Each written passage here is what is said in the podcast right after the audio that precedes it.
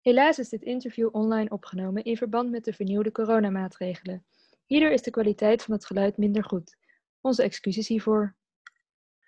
Welkom bij Jonge Denkers, een podcast over jonge mensen die nadenken over de politiek, de samenleving en natuurlijk de toekomst.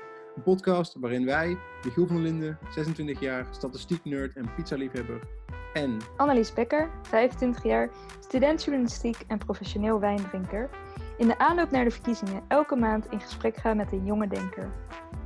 Met als allereerste gast André van Hout.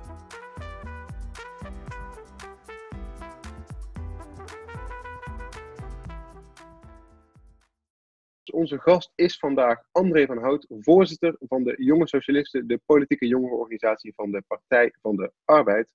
André, welkom. Ja, dankjewel Michiel. Dankjewel dat ik hier te gast mag zijn vandaag.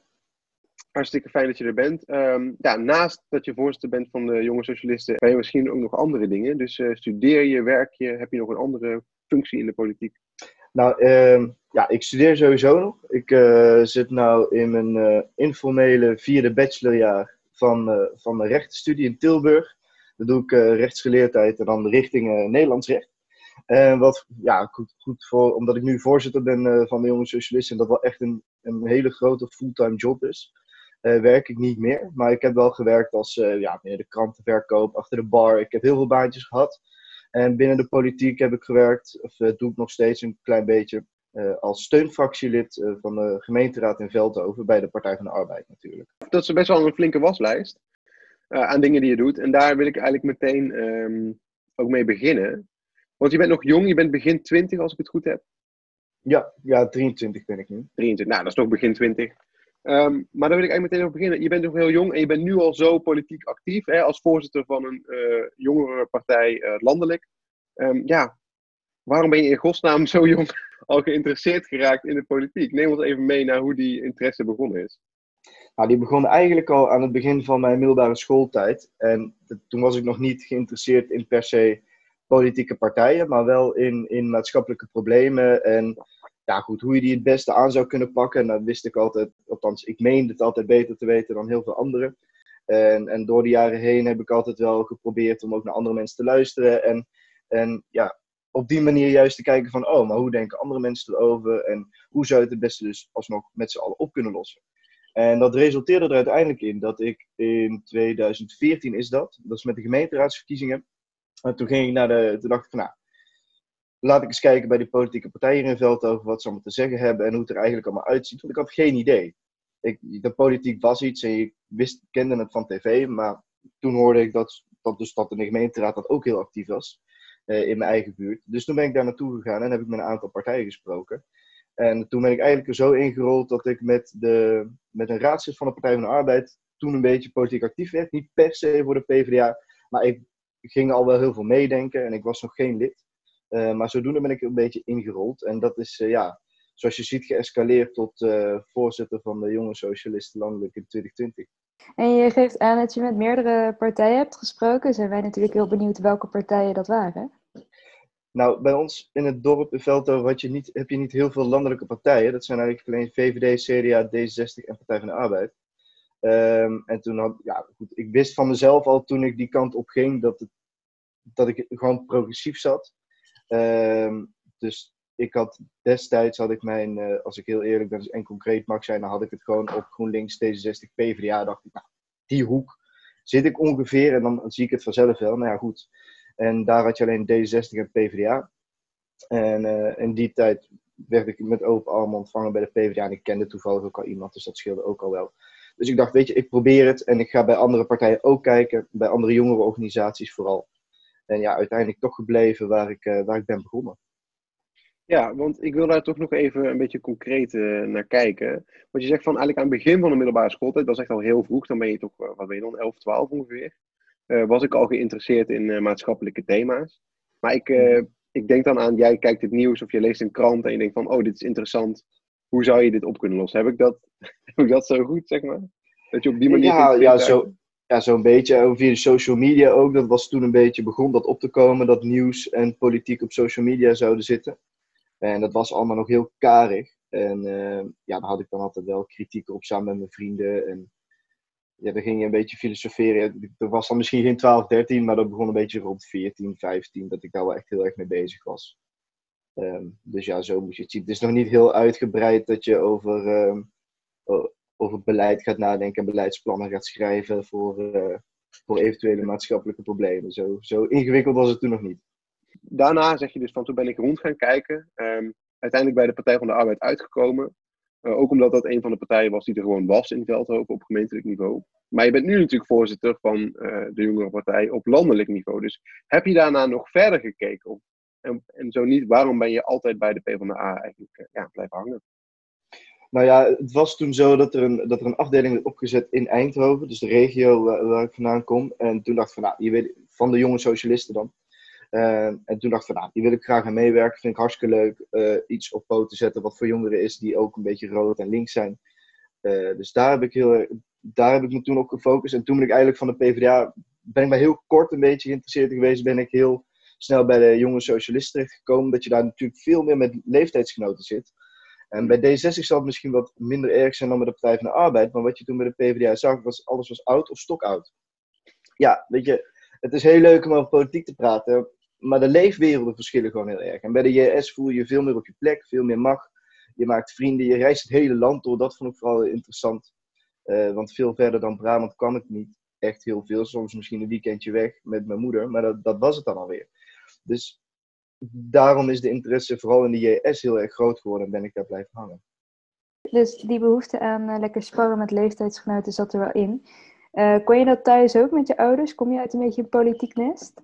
ik had met mijn moeder wel vaak discussies over de maatschappij, maar het is, het is, ik, heb, ik kom niet uit een politiek gekleurd gezin, helemaal niet. Maar ik weet wel dat uh, in 2012, weet ik wel dat ik toen het tussen Mark Rutte en Diederik Samson ging, dat ik wel heel erg groot fan was van Diederik Samson. En niet zo'n fan van Mark Rutte, dat weet ik nog wel. Dus, maar verder dan dat ging het niet. Het ging niet uh, de, de, internationale werd thuis niet opgezet en... Uh, Mhm. We praten niet over de arbeidsbeweging, ook niet uh, over vroeger. Ik bedoel, mijn moeder komt uit Rusland, is uh, geboren en opgetogen in de Sovjet-Unie. Daar ging het nooit over. En is ze nu trots op je dat je zo'n politieke carrière aan het maken bent? Ja, ontzettend. Ze is ontzettend trots, ze is ontzettend blij. Ze wil altijd weten wat er allemaal van, op de dag is gebeurd, wat ik heb meegemaakt. Dat is altijd wel leuk om te vertellen en daar is ze ontzettend blij mee de interesse is dat je dus ook in de jonge socialisten is heel erg blijven hangen. De JS is, uh, misschien even goed voor luisteraars die, die dat niet weten, de JS is de jongere partij gelieerd aan de Partij van de Arbeid, maar is onafhankelijk, zoals heel veel jongere partijen in Nederland. Niet allemaal, maar wel veel. Betekent dat dus ook dat jij bijvoorbeeld de meeste verkiezingen uh, stemt op de Partij van de Arbeid? Of, het, of heeft daar ook wel eens verschil in gezeten? Ik heb in 2017 enorm getwijfeld. Zeker weten. Um, ik was aan de ene kant wel een beetje. Ja, goed, ik heb me aangesloten tijdens uh, het kabinet Rutte 2. Dus mm. ik, ik, ik, ja, was ik blij met het kabinet? Nee, niet echt. Maar toen dacht ik nog van. Nou ja, weet je, je moet het beste eruit willen halen. We zaten toen in een diepe economische crisis. Nou ja, die waarschijnlijk uh, minder groot zal zijn als die we nu gaan krijgen. Maar, ja. um, dus toen dacht ik van, nou weet je, je moet wel verantwoordelijkheid nemen en je moet meteen snel gaan regeren. Alleen ik was toen wel dusdanig teleurgesteld dat het op sommige punten wel enorm, enorm hebben ingeleverd. En toen baalde ik wel een beetje. Maar uiteindelijk heb ik nog steeds Partij van de Arbeid gestemd, omdat ik dacht van volgens mij hebben ze mijn stem harder nodig dan, uh, dan ooit tevoren. Um, maar tot nu toe heb ik uh, met partijen en verkiezingen heb ik echt alleen maar Partij van de Arbeid gestemd. Dan wil ik eigenlijk wel graag weten tussen welke twee partijen je dan getwijfeld hebt in 2017 en uh, waarom. En waarom? Nou, ik, ik, ik, nou, als ik heel eerlijk ben, in 2017 twijfelde ik ook uh, tussen, tussen PvdA en GroenLinks. Omdat GroenLinks toen heel erg het verhaal vertelde van, van, van, het, van het duurzaamheidsprincipe. en dat we met z'n allen iets moeten doen tegen klimaatverandering. En dat we ook heel erg in moeten spelen op de publieke belangen. Uh, dat, je vanuit, dat je ervoor zorgt dat alle sociale klassen die er zijn in, in de samenleving, dat je die hoort en dat je die meeneemt. En dat vond ik gewoon een sterk verhaal. Want wat mij betreft is dat het verhaal van de sociaaldemocratie. Um, alleen ja, heb ik zo mijn, mijn, goed, in ieder geval mijn mening over welke partij dat het uh, het beste uit kan voeren. En dat is uiteindelijk toch de Partij van de Arbeid geworden, in mijn inziens. Ehm, maar ja, PvdA wordt natuurlijk uh, een beetje gezien, wat jij zelf ook al aangaf in het begin, als een wat oudere partij, wat oudere kiezers. Dus hoe is die verhouding tussen JS en de PvdA? Ja, nou, die verhouding uh, wordt, wel, uh, wordt wel anders. Want ik merk wel dat als je. Wanneer, ik was, was in 2016 volgens mij voor het eerst op het Partij van Arbeid congres. Dus toen was ik al twee jaar lid. Of 2017 zelfs, dat ik drie jaar lid was. Nou, en je daar zag, dat is, ja, toen dacht ik van, moet ik hier nou nog naar terugkomen? Het is dat ik enorm fan was van de organisatie en van de ideologie die ik aanhang. En dat ik daar heel, heel graag voor in wil zitten. Maar ik dacht, ja, als je dat niet zo sterk hebt, waarom zou je in godsnaam naar terug gaan? Want het was inderdaad, zoals ik al zei, oud en stokoud. En je moest het stoflaagje, zoals, zoals uh, mijn vriendin ook zei toen ze, toen ze hoorde dat ik bij de PvdA zat, dat ze dacht van, oh, ik dacht dat er helemaal stoflaagjes op de PvdA zaten. Die, dat je die er vanaf moet blazen. Maar dat is, tegenwoordig is het weer anders. In maart, dat net voor de, net, voor de coronacrisis echt insloeg, hadden we nog een congres.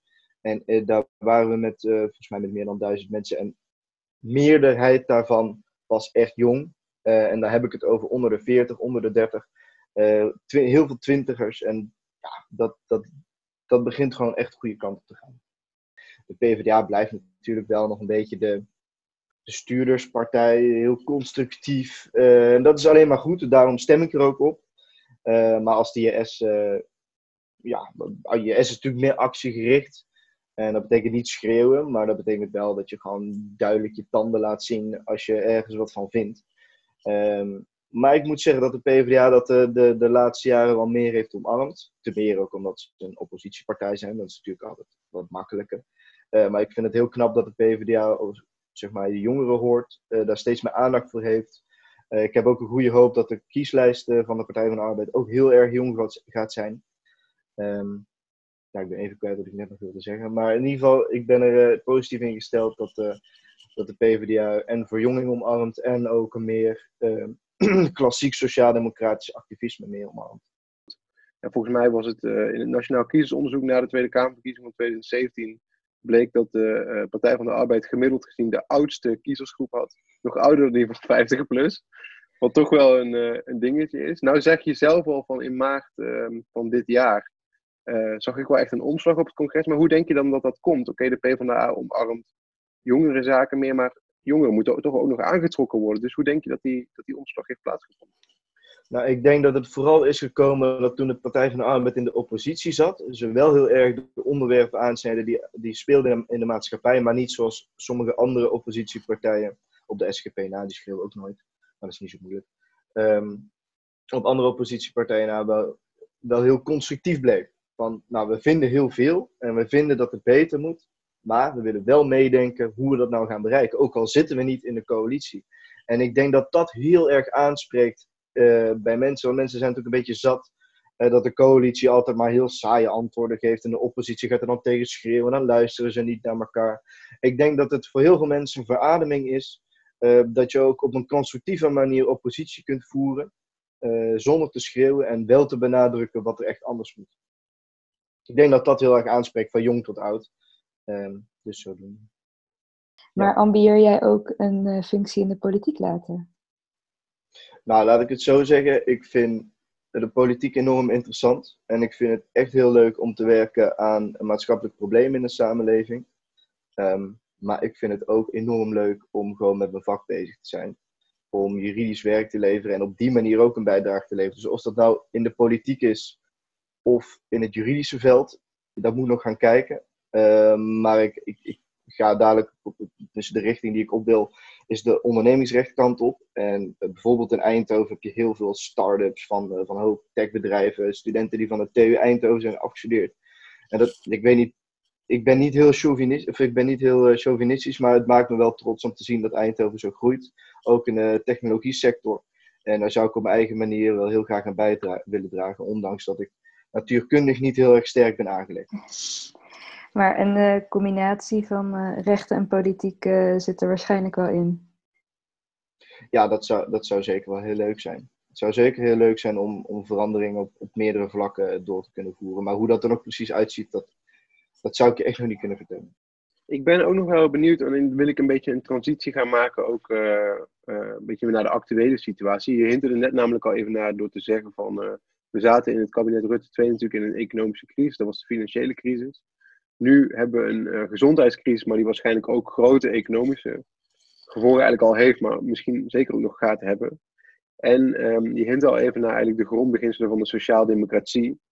Wat zijn dan zeg maar, die sociaal-democratische principes die jij denkt dat misschien zeker ook nu heel belangrijk zijn en gaan zijn?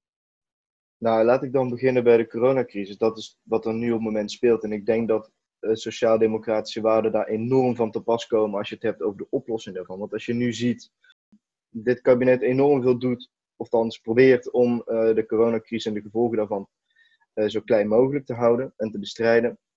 Maar ik, wat ik enorm mis, is eigenlijk een, een, een lange termijn visie. Hoe je omgaat met de problemen van jongeren daarin.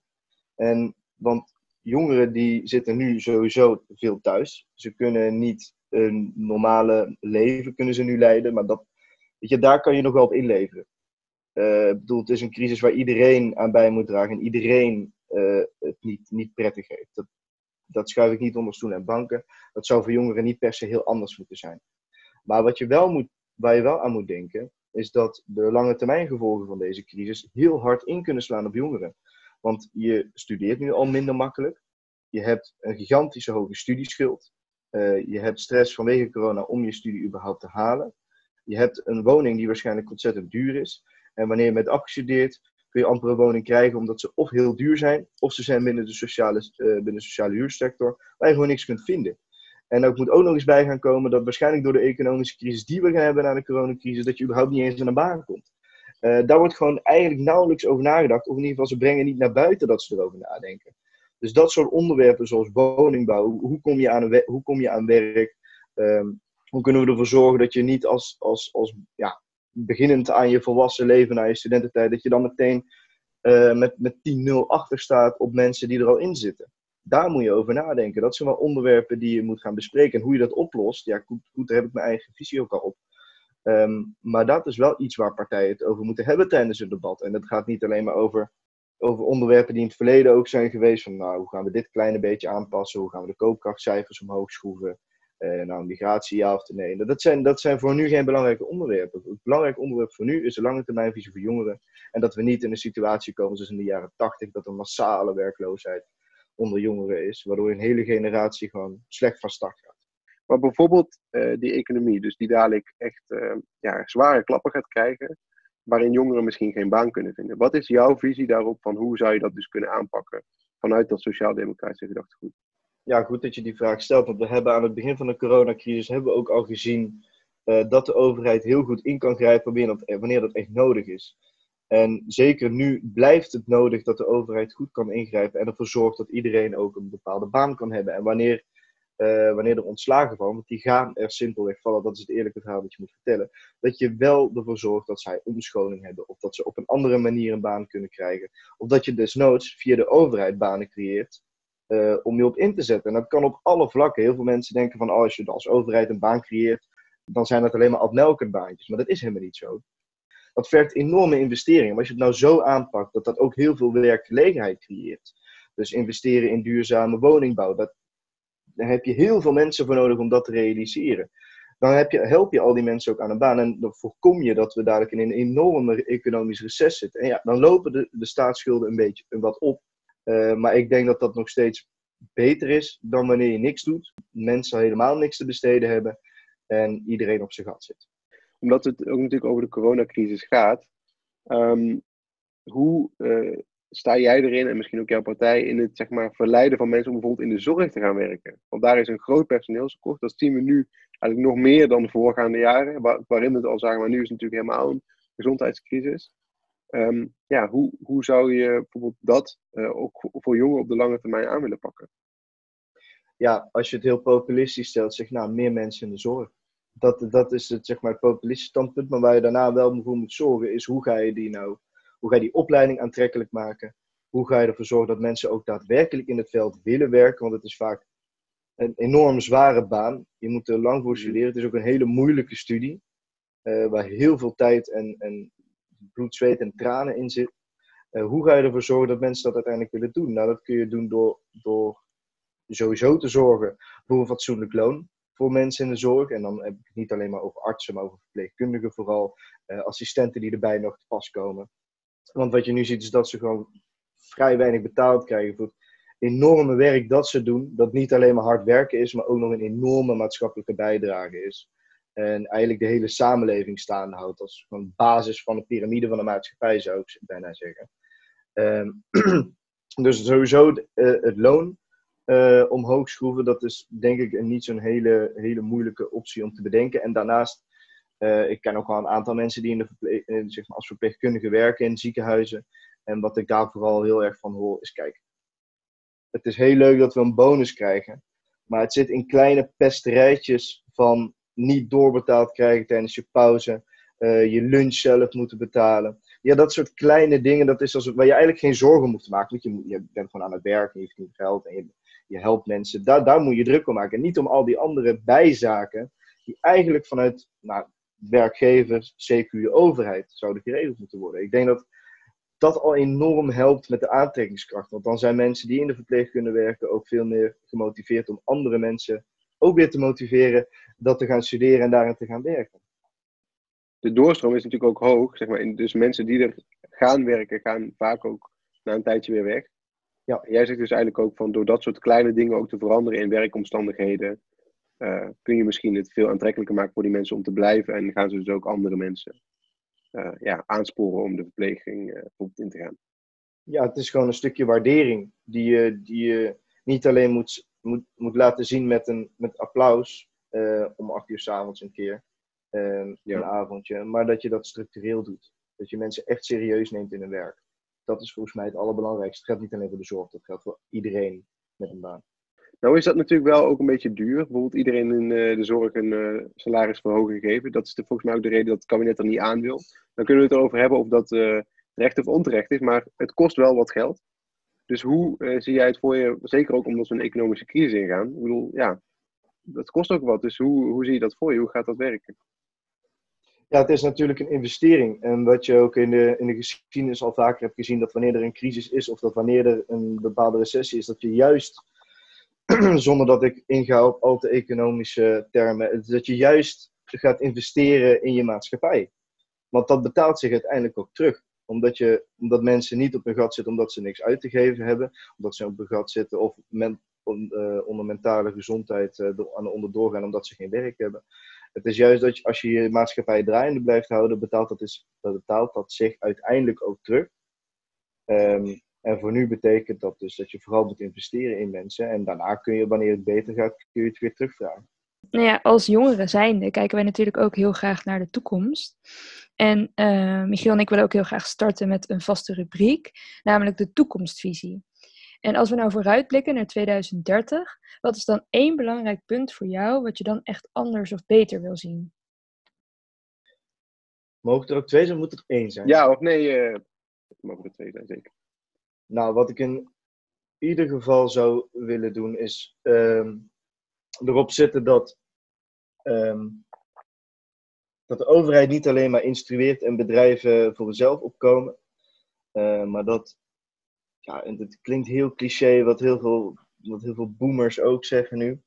Dat het doorgeslagen individualisme toch wel een beetje aan het wegtrekken is. Dat we met z'n allen kijken hoe we een goede bijdrage kunnen leveren. Dat er geen sprake meer is van een, van een discussie over of een bedrijf uh, wel of geen uh, belasting moet betalen aan de samenleving, omdat we ze anders kwijtraken. Um, dat, dat, dat soort basale dingen, dat, ja, dat je toch met z'n allen doet en ervoor zorgt dat iedereen wordt meegenomen in je beleid op welk gebied dan ook. Uh, als je kijkt, nou, dat is het tweede punt dat ik wilde noemen, bijvoorbeeld klimaat.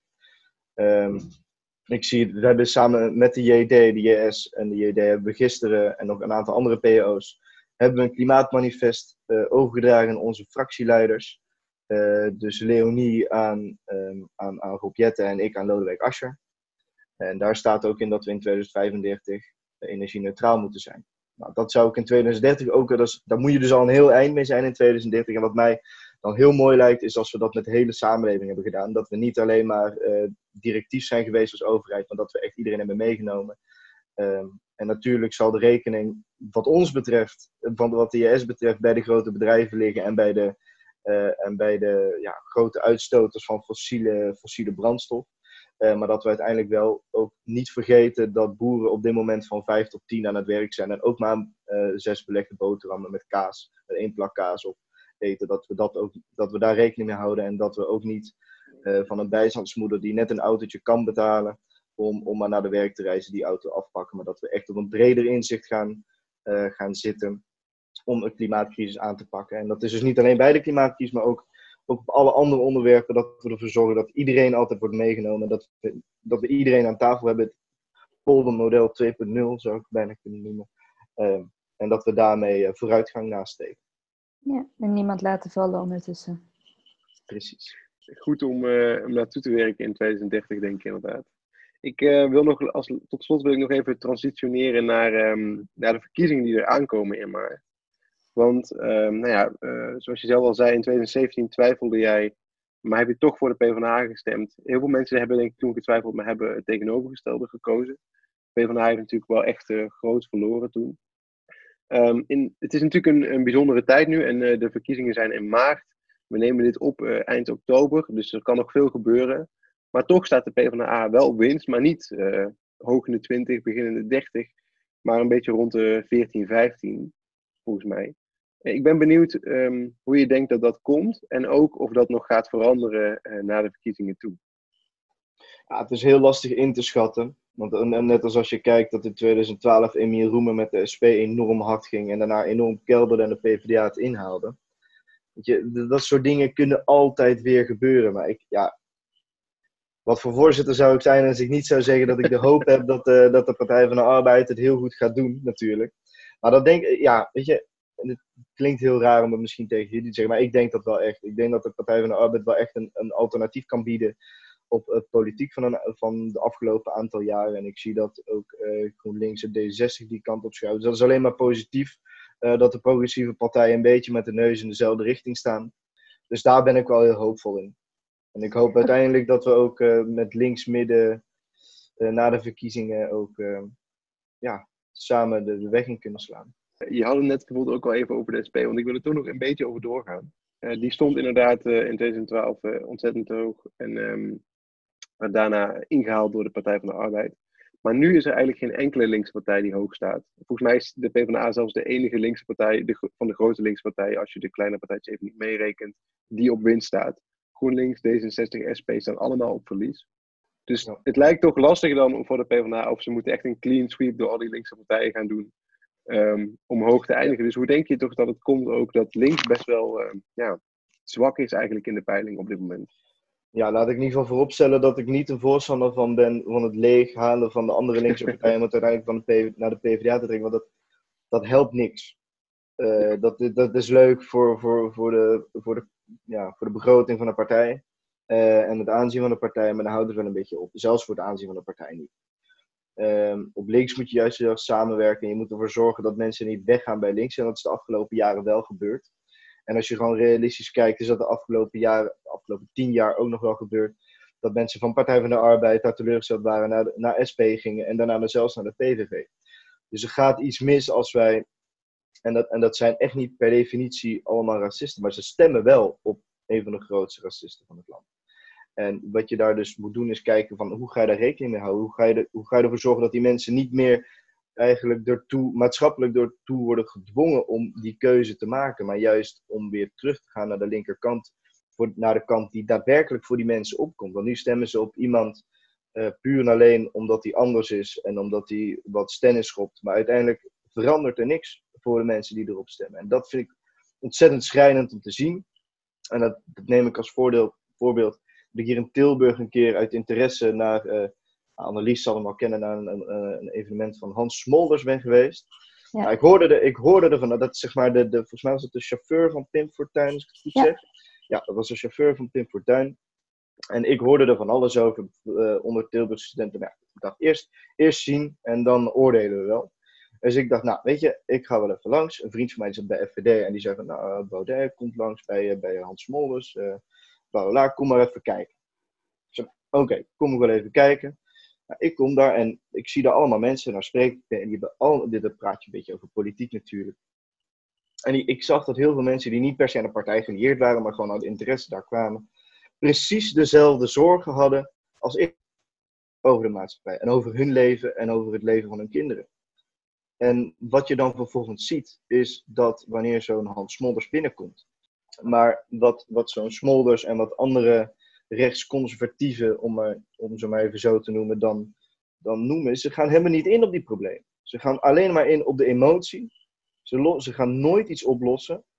En die mensen die, die, die vinden dat gewoon mooi, omdat, omdat er iemand is die naar hun problemen luistert. En ze niet meteen aan de kant zet omdat ze iets zeiden wat niet helemaal correct is. En ik denk dat dat, dat de grote veranderingsslag is op links. Want de mensen die erop stemmen zijn eigenlijk links, zouden links moeten stemmen. Uh, en de vraag is hoe ga je ze hier naartoe krijgen en nog steeds bij je eigen waarde blijven. Ik denk dat dat de grootste taak is um, ja, van links. De komende verkiezingen en de, verkiezingen daarna ook nog. Dit probleem gaat nog wel even aanhouden. Ik heb daar wel ook een vraag voor um, wat betreft de leiders. Want ik zal de laatste zijn uh, die zegt dat Sigrid Kaak niet elitair is. De enige persoon die ik ken die elitairder spreekt dan zij is de koningin. Of ja, prinses Beatrix is het inmiddels trouwens. Maar ook Lodewijk Asscher, de, de partijleider van de Partij van de Arbeid, is uh, volgens mij misschien ooit op werkbezoek in een fabriek geweest, maar heeft, hij heeft nooit echt gewerkt. Um, en hij, universitair gestudeerd, daarna volgens mij aan de universiteit gewerkt, daarna gemeenteraadspolitiek in Amsterdam ingegaan, wethouder geworden, lokale burgemeester, minister. Ja, toch best wel een, ja, een grote stap verwijderd van die mensen uh, waar jij misschien in stond bij dat zaaltje bij Hans Smolders. Um, hoe denk je dat het voor dat soort politici, en voor Sigrid Kraag en zo is dat echt niet anders, maar ja, mogelijk is om een soort connectie te krijgen met die groep, waar ze toch best wel persoonlijk in elk geval ver verwijderd van zijn? Nou ja, elitair zijn of op een bepaalde. Je kun je ook, aan de ene kant kun je er ook niks aan doen. Je hebt ook een achtergrond en um, ja, als je 14 bent, ga je dat niet meer veranderen. Dat ga je gewoon niet meer doen. Ja, dat, dat, moet je ook niet willen. En dus dat is aan zich niet erg. En het is leuk om grapjes over te maken. Dat, dat zou ik niet onder stoel of banken schuiven. Um, maar dat, dat moet in essentie niet afdoen aan jouw werk als volksvertegenwoordiger. Maar als je bijvoorbeeld kijkt naar Lodewijk Asscher, hij heeft recht gestudeerd, de Universiteit van Amsterdam, gemeenteraadslid, komt uit een ja, toch wel een welstandsgezin, laat ik het zo zeggen. Maar hij luistert wel altijd. Hij gaat altijd langs bij mensen en luistert naar hun problemen.